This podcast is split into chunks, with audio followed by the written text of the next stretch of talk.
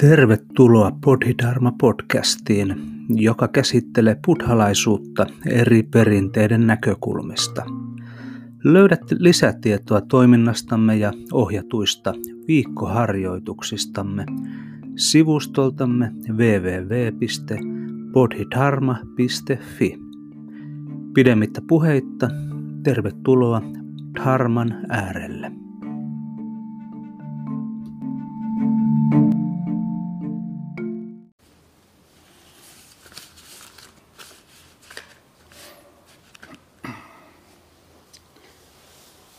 No niin, kaikki taitaa olla jo paikalla.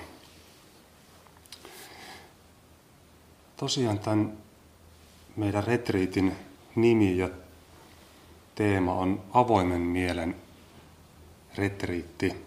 Ja tämän retriitin nimi nyt tulee henkisen opettajamme T.H. Sunimin uuden kirjan nimestä, eli avoimen mielen meditaatio.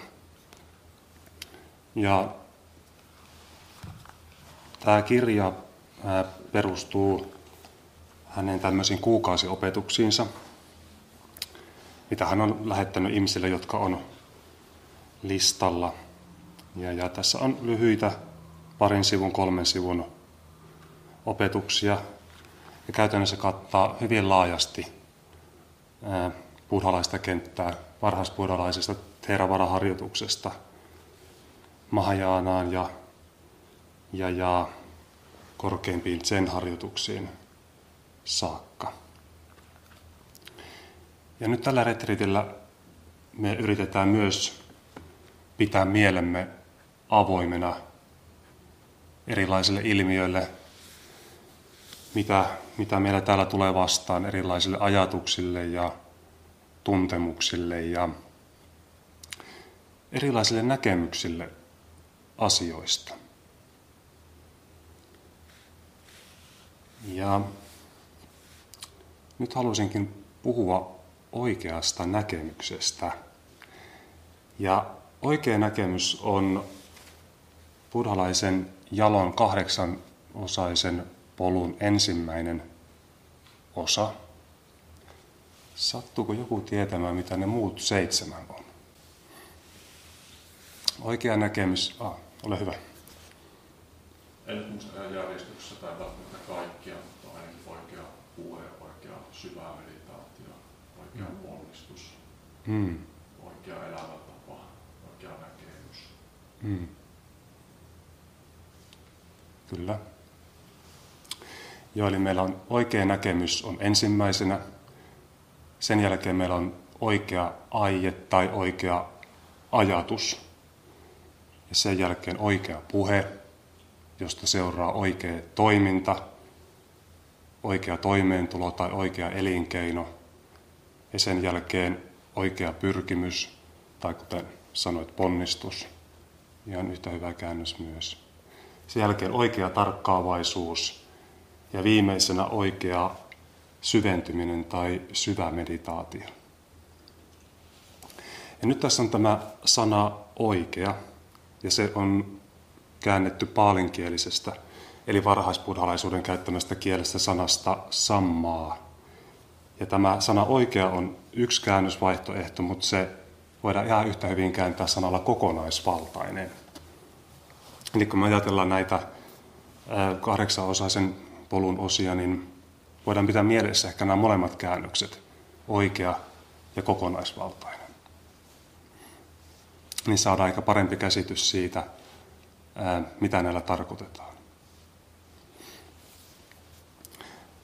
No, tämä, tämä kahdeksanosainen polku nähdään äm, aika monissa paikoissa buddhalaisissa yhteyksissä, esimerkiksi tämän luostarin katolla.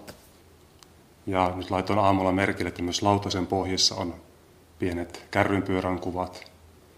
Ja ne on juuri tämän kahdeksanosaisen tien symboleita. Ja toisaalta me puhutaan myös polusta, eli nämä voidaan nähdä myös askeleina.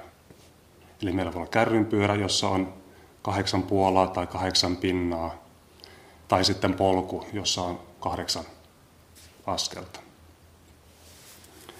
Ja nämä molemmat tavat lähestyä kahdeksan osasta polkua on hyviä, yhtä hyviä, yhtä valideja.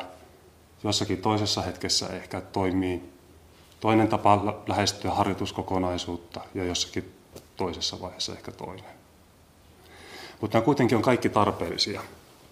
Jos ajatellaan vaikka, ehkä kaikilla on kokemus siitä, että on polkupyörä, josta on pinna tai kaksi poikki vanteesta, tai vaikkapa vaan vähän löysällä, niin se, ei, se pyörä kulkee vähän huonosti, aika varmasti. Niin samalla tavalla myös, kun meillä on kahdeksanosainen polku, niin jos meillä joku näistä osasista on vähän huonommalla huomiolla tai puuttuu kokonaan harjoituksesta, niin se meidän harjoituksen pyörä ei rullaa välttämättä niin hirveän hyvin. Ja toisaalta jos me ajatellaan tätä polkuna, niin polulla täytyy olla alku tai ensimmäinen askel, mikä me otetaan. Ja sen jälkeen voidaan ottaa vastaan seuraava askel. No varmaan monet meistä on tullut buddhalaisen harjoituksen piiriin oikean tarkkaavaisuuden kautta, sammasati, eli oikea tai kokonaisvaltainen mindfulness, sati, on, tulee, tai englanninkielisen sana mindfulness tulee sanasta sati. No, me yleensä ajatellaan, että no, me ollaan tarkkaavaisia, me istutaan näin ja harjoitetaan meditaatiota. Mutta jos me ajatellaan, että se on tämä koko harjoitus, niin äm, saattaa olla, että se ei, meidän harjoitus ei oikeastaan etene mihinkään. Se ei johda, johda eikä ainakaan sellaiseen lopputulemaan, mikä, mikä tuota, herättäisi meissä syvän viisauden ja myötätunnon ja lempeyden. Vaan me tarvitaan myös näitä kaikkia muita harjoituksen osia. Okei, oikea näkemys. Tämä oikea näkemys on sitäkin kiinnostavaa, että se on tämä kahdeksanosaisen polun viisausaspekti. Eli oikeastaan meitä pyydetään jo heti olemaan viisaita, kun me aloitetaan harjoitus. Mutta harvemmin asian laita varmaan niin on. Pikemminkin me ehkä koetaan, että ollaan tietämättömiä tai typeriä, mieluummin kuin viisaita. Mutta tästä me kuitenkin lähdetään liikkeelle. Ja kun harjoitus etenee ja kuljetaan polkua eteenpäin, niin oikea näkemys kyllä vähitellen sitten kehittyy ja täydellistyy. Me aletaan ymmärtää, että mitä se tarkoittaa, kun meillä on kokonaisvaltainen, ei-osittainen näkemys. Ja itse asiassa historiallinen Buddha painotti monissa puheissaan nimenomaan oikeita tai kokonaisvaltaista näkemystä. Eli jos meillä on väärä näkemys todellisuudesta, maailman ilmiöistä, sen jälkeen meillä on myöskin väärä ajatus, väärä puhe ja meidän toimintakin on väärää tai osittaista, jos meillä on ensimmäisellä askeleella väärä näkemys tai osittainen näkemys. Tätä oikeaa näkemystä voidaan lähestyä monella eri tavalla. Varhaisbuddhalaisuudessa puhutaan paljon kärsimyksen oivalluksesta, sen syyn ja sen lakkaamisen ja itse tämän kahdeksan polun oivalluksesta. Se on oikea näkemys. Tämä vallitsee myös Mahajaanassa, mutta Mahajaanassa on myös vähän, korostetaan muitakin oikean näkemyksen aspekteja. Ja silloin kun ihmisellä on oikea näkemys, hän näkee todellisuuden sellaisena kuin se on. No, no mitä tämä sitten tarkoittaa? Me voidaan esimerkiksi ajatella, tai me, kun me nähdään jotain asioita, tai meille tulee jonkinlaisia ajatuksia, käsityksiä, ne on aina jollakin tavalla värittyneitä. Meillä on aina jonkinlainen mielipide asioista, mitä niihin ei välttämättä tai ei, ei luonnostaan itsessään kuulu. Voidaan ajatella vaikka joku tällainen tilanne, että ajatellaan, että henkilö on ostanut uuden hienon keltaisen auton. Sitten naapuri näkee sen ja katsoo, että no nyt on kamalan värinen auto. Ja toinen on tietysti sitä mieltä, että tämä on hieno juuri sen takia, koska se on keltainen. Ja toinen ajattelee, että okei, epäonnistunut hankinta. Tietysti voidaan sitä ajatella, että no kumpikin heistä on oikeassa omasta näkökulmastaan, mutta heillä on vain erilainen mielipide siitä asiasta. Mutta jos me mietitään sitä auton keltaisuutta, niin ei sillä ole ominaisuutta hyvä tai huono, ruma tai hieno. Se on vain keltainen ja sillä selvä.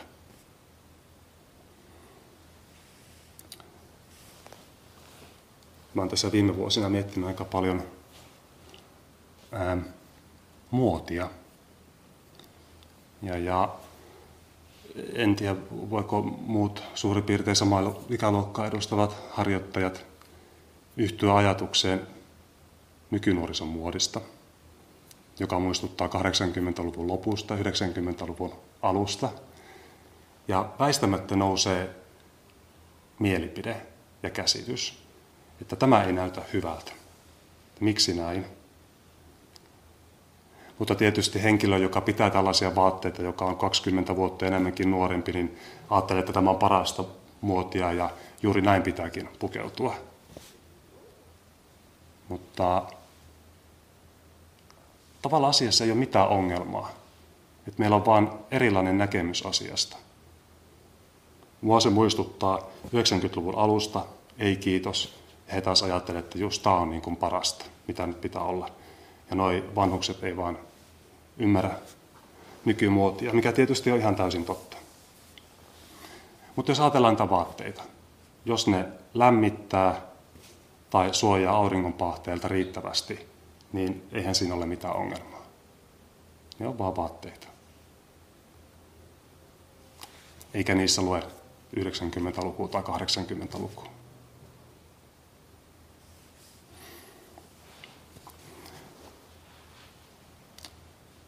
Ähm, varmaan nyt kun me ollaan täällä vietnamilaisyhteisön luostarissa, niin uskoisin, että tämä on aika monelle meistä hyvin vieras ympäristö.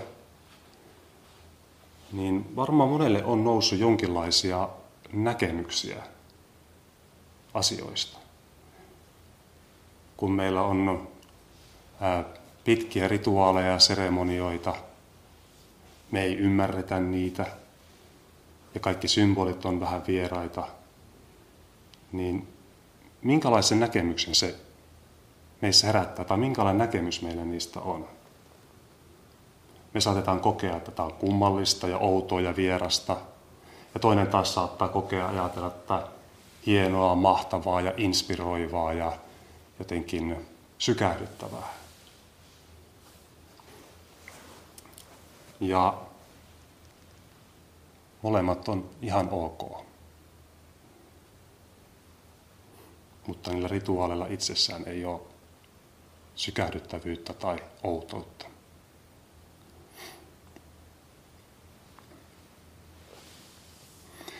No, tämä ei tietystikään sitä tarkoita, etteikö me saataisiin olla asioista jotakin mieltä. Olennaista nyt on se, että me nähdään, että meissä herää jonkinlainen käsitys asioista. Ja me voidaan tutkia sitä mielipidettä tai käsitystä, kun meille se tulee. Millä tavalla me ruvetaan puolustaa sitä ja rakentaa ja vahvistaa ja ilmaisemaan, että meillä on joku käsitys jostakin asiasta. joka on viime kädessä aika minäkeskeinen ajatus. Ja kun me tutkitaan sitä omaa näkemystä vilpittömästi ja tarkasti, ja huomata, että aa, okei, tämä on vain näkemys asioista, niin miltä se tuntuu? Kun näkee, että se näkemys nousee mielipide asiasta, havaitsee sen kehittymisen ja läsnäolon, ja kun se näkee, niin siitä yhtäkkiä automaattisesti voi vähän päästä irti. Tietysti meillä on olemassa mielipiteitä asioista ja saa ja pitääkin olla, mutta se, että nähdäänkö me ne, miten ne meissä kehittyy ja voidaanko me pikkusen ottaa etäisyyttä ja päästää niistä irti ja olla niiden kanssa rauhassa. Ja kuitenkin operoida taitavalla tavalla niistä käsin.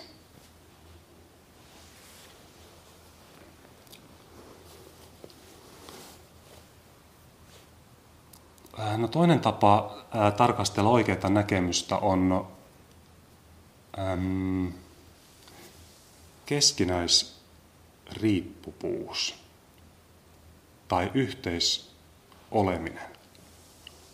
Ja yleensähän me ajatellaan tai koetaan, että kaikki asiat on erillisiä, olemassa olevia objekteja, niin kuin vaikka tämä tsukpi tässä. Tämä on tällainen pampukeppi, joka on tässä alustalla nyt. Ja niinhän se tietysti on. Sehän on täysin selvää, että se on siinä.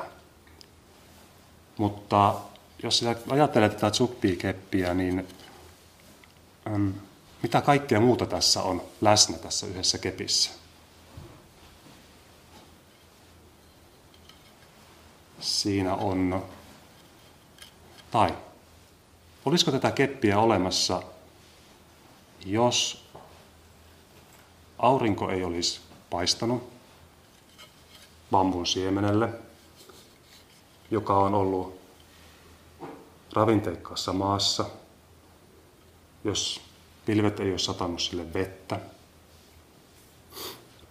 jos joku ei olisi jossain vaiheessa tullut ja kaatanut sitä bambua vienyt sitä pajalle, kuivannut sitä ja tehnyt sitä tällaista soitinta.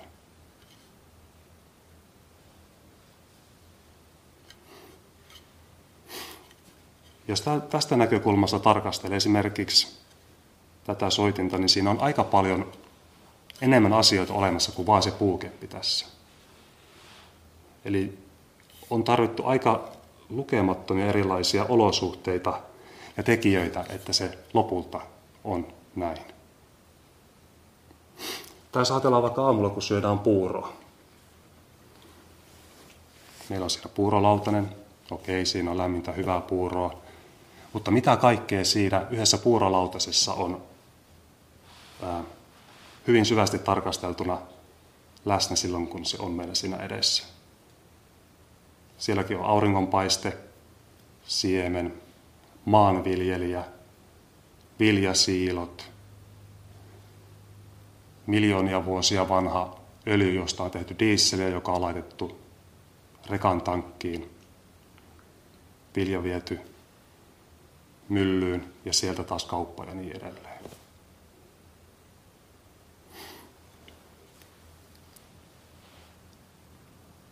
Eli tässä mielessä oikeastaan mikään asia ei ole yksinään olemassa. Vaikka ne konventionaalisessa mielessä onkin, mutta kun katsotaan niitä pitkään ja syvällisesti, niin huomataan, että vau, wow, tässä on melkein kaikki maailman asiat läsnä. Ja tämä on hirveän hyvä harjoitus äm, tutkia asioita näin, mutta se on yllättävän vaikeaa koska me ollaan jotenkin ehkä niin ehdollistuneita ää, näkemään asiat jollain tietyllä tavalla, tietyllä tavalla olemassa olevina ilmiöinä ja objekteina, sen sijaan, että me muutettaisiin vähän meidän näkemystä ja ruvettaisiin tutkimaan, että minkälainen tämä todellisuus on. Millä tavalla nämä maailman asiat on olemassa ja millä ehdoilla. Mutta sitä kannattaa kokeilla tällä retriltilläkin tutkia vaikkapa sitä aamupuuroa. No, tämmöinen keskinäisoleminen äm, ehkä näkyy kaikista välittömimmin ihmissuhteissa. Ajatellaan tällainen tilanne, että on koto, oot kotona puolison kanssa tai lapsen kanssa ja sanot hänelle jotakin, ehkä vähän vihasta tai kiukusta käsin, niin se tulee aika nopeasti takaisin, se sun oma kiukku tai viha. Tai päinvastoin, jos sä toimit jotenkin tosi lempeästi ja oot kuuntelevainen, niin se näkyy myös ihan välittömästi niissä vuorovaikutustilanteissa. Eli siitäkin me heti huomataan, että mikään ei oikeastaan toimi yksin, tai vuorovaikutustilannekin on aina jonkinlaista keskinäisolemista. Ja sitä kannattaa myös tutkia. Voi vaikka tehdä esimerkiksi niin, että jos on kotona joku tilanne, missä reaktiivisesti on tottunut toimimaan jollakin tavalla. Joku, joku klassinen tilanne, vessapaperirulla väärinpäin telineessä tai jotakin muuta vastaavaa. Mutta miten siihen itse suhtautuu ja miten muuttaa sitä vuorovaikutustilannetta, miten asioista keskustelee. Se voi tuntua tosi raskaalta edes pikkusen muuttaa sitä erilaiseksi, rakentavammaksi, lempeäksi. Mutta sitten kun sen tekee, ja sieltä toiselta osapuolta ei tuukaan enää sellaista ää, reaktiota, mikä yleensä, niin se voi olla hirveän ää, sykähdyttävää ja elähdyttävää, kun huomaa, että vau, wow, mä pystyn muuttaa omaa toimintaani, antaa päästä irti siitä omasta käsityksestä ja näkemyksestä ja olla eri tavalla vuorovaikutuksessa. Ja huomata sitten, millä tavalla tämä on keskinäisriippuvaista tämä meidän olemassaolo ja vuorovaikutus.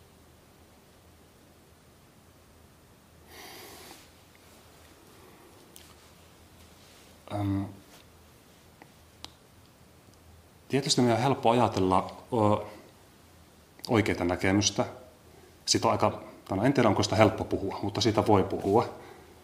Ää, mutta ihan toinen juttu sitten, että ollaanko me oikeasti omattu oikea näkemys silleen hyvin syvällisellä, perustavanlaatuisella tavalla. Eli kannattaa omassa harjoituksessa huolehtia siitä, että äm, ei tavallaan lähde liikaa kuvittelemaan, että olisin hyvin edistynyt harjoittaja ää, ajatuksen tasolla, vaan kannattaa harjoituksessa pitää aina jalat maassa kaikkien seikkojen kohtaan. Että meillä on monia äm, hyvin ehkä vaikeasti käsitettäviä ja filosofisia käsitteitä ja harjoituksia, mutta pidetään niidenkin suhteen aina jalat maassa ja tutkitaan omaa kokemusta.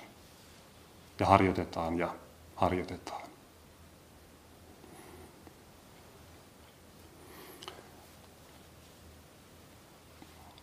Joo. Ähm, no meditaatioharjoitus ja oikea näkemys. Ähm, jos tuntuu, että meditaatioharjoitus ei etene. Tuntuu, että se junnaa kuukausia tai vuosia tai vaikkapa vuosikymmenenkin jotenkin paikallaan. Niin ehkä silloin voi pohdiskella tarkastella omaa näkemystä harjoituksesta ja todellisuudesta. Miten käsittää todellisuuden, miten kokee sen erilaiset ilmiöt.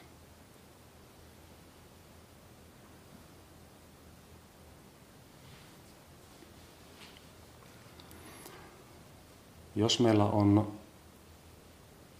oikea näkemys keskinäisolemisesta, niin me voidaan ehkä saada jonkinlainen oivallus siitä, mitä tarkoittaa se, kun minuutta tai egoa ei ole läsnä harjoituksessa. Ja sellainen pieni oivallus siitä, että hetkinen, tässähän ei olekaan oikeastaan ketään yksittäistä persoonaa tai henkilöä, joka harjoittaisi, vaan tässä on vain harjoitus. Niin tällainen pieni välähdys voi olla osoitus kokonaisvaltaisesta näkemyksestä. Ja se voi viedä harjoitusta todella paljon eteenpäin.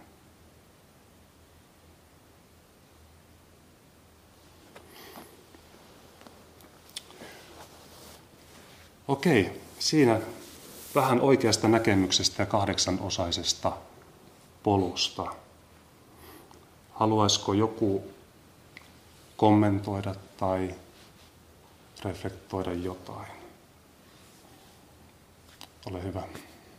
Joo, tuntuu, että se on erityisen ajan teema varsinkin nykyisin, kun ekokriisi ja kaikki valinnat, mitä tehdään vaikkapa kaupassa, niin on niin paljon sellaista piilossa olevaa rakenteellista sortoa, mitä se on jatkuva projekti niin kuin kehittää omaa näkemystä sillä alueella, että miten omilla teoilla ja tietämättäkin tukea jonkinlaista sortoa, mm. miten sitä voisi vähentää. Mm. Tuohon aiheeseen liittyy myös kiehtova se Tiibetin buddhalaisessa oleva Sampala-soturin myytti, jossa on no, tämä, en nyt enempää kertoa sitä legendasta, eikä niin hyvin osaisi kertoakaan välttämättä, mutta kuitenkin silleen, uh, siinä just mainitaan, että heillä on nämä kaksi asetta, jotka on radikaali näkemys keskinäisriippuvuudesta ja hmm. Ja sitten että se myötätunto voi ilmetä myös semmoisena aika semmoisena rajunakin jonkunlaisena aktivismina. Mutta se on just sitä näkemystä kokonaisuudesta ja keskinäisriippuvuudesta, että jonkunlainen aika taistelevakin toiminta voidaan jos se niin palauttaa sitä tasapainoa. Hmm.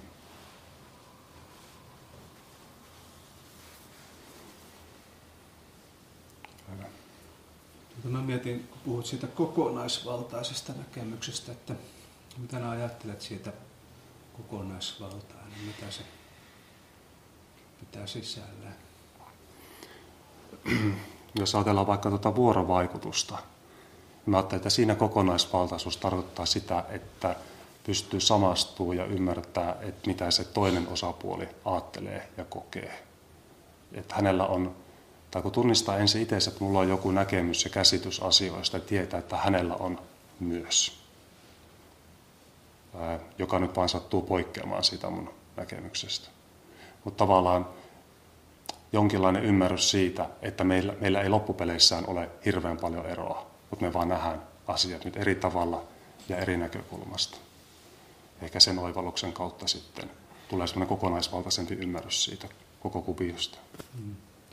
Voisiko sun mielestä olla kahta toisistaan poikkeavaa ja jopa ristiriitaista kokonaisvaltaista näkemystä.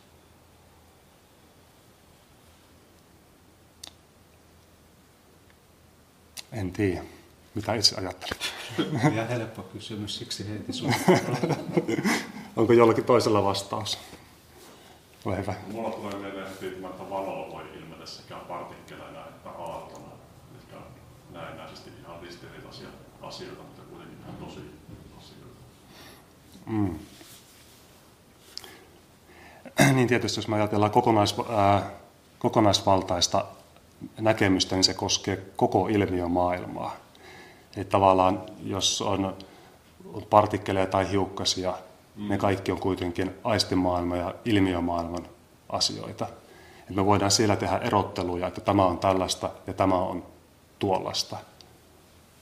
Mutta kuitenkin, ää, jos me pystytään näkemään, että ne on ilmiömaailman seikkoja, jotka on riippuvaisia kaikista muista seikoista, niin silloin niillä on samankaltainen ominaisuus, eli pysymättömyys.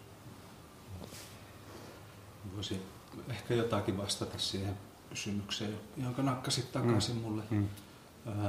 viisautta, kun on esimerkiksi tutkittu ja tutkitaan, niin yksi semmoinen ominaisuus viisauteen liitetään on se, että on kyky pitää yhtä aikaa yllä niin toisistaan poikkeavia ristiriitaisia mm. näkemyksiä, eli toisin, toisaalta semmoisia paradokseja. Mm. Ei ole pakko, pakko jotenkin valita jompaa kumpaa, vaan, vaan pystyy niin sietämään tietyllä tavalla sitä ristiriitaisuuttakin, joka ei ole aina ratkaistavissa. Mm. Kyllä. Ole hyvä. Kysy, eikö se olisi aika ristiriitaista, jos pyrittäisiin valitsemaan niistä niin kuin ristiriitaisista osa niin kuin, totuuksista, niin jompikumpi, niin eihän se silloin voisi olla kokonaisvaltainen. Eikö kokonaisvaltainen tarkoita automaattisesti sitä, että se on niin kuin, jollain tavalla yhdistetty? Ei se valinta voi olla kokonaisvaltainen. Hmm.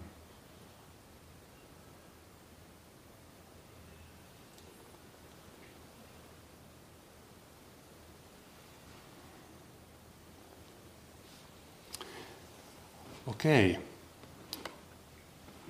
Hyvä. Tota, nostaa nyt äh, pikkuhetkeksi seisomaan, oikeastaan vähän jäseniä ja, ja harjoitetaan sen jälkeen meditaatiota. Istumameditaatio, kävelymeditaatio ja istumameditaatio.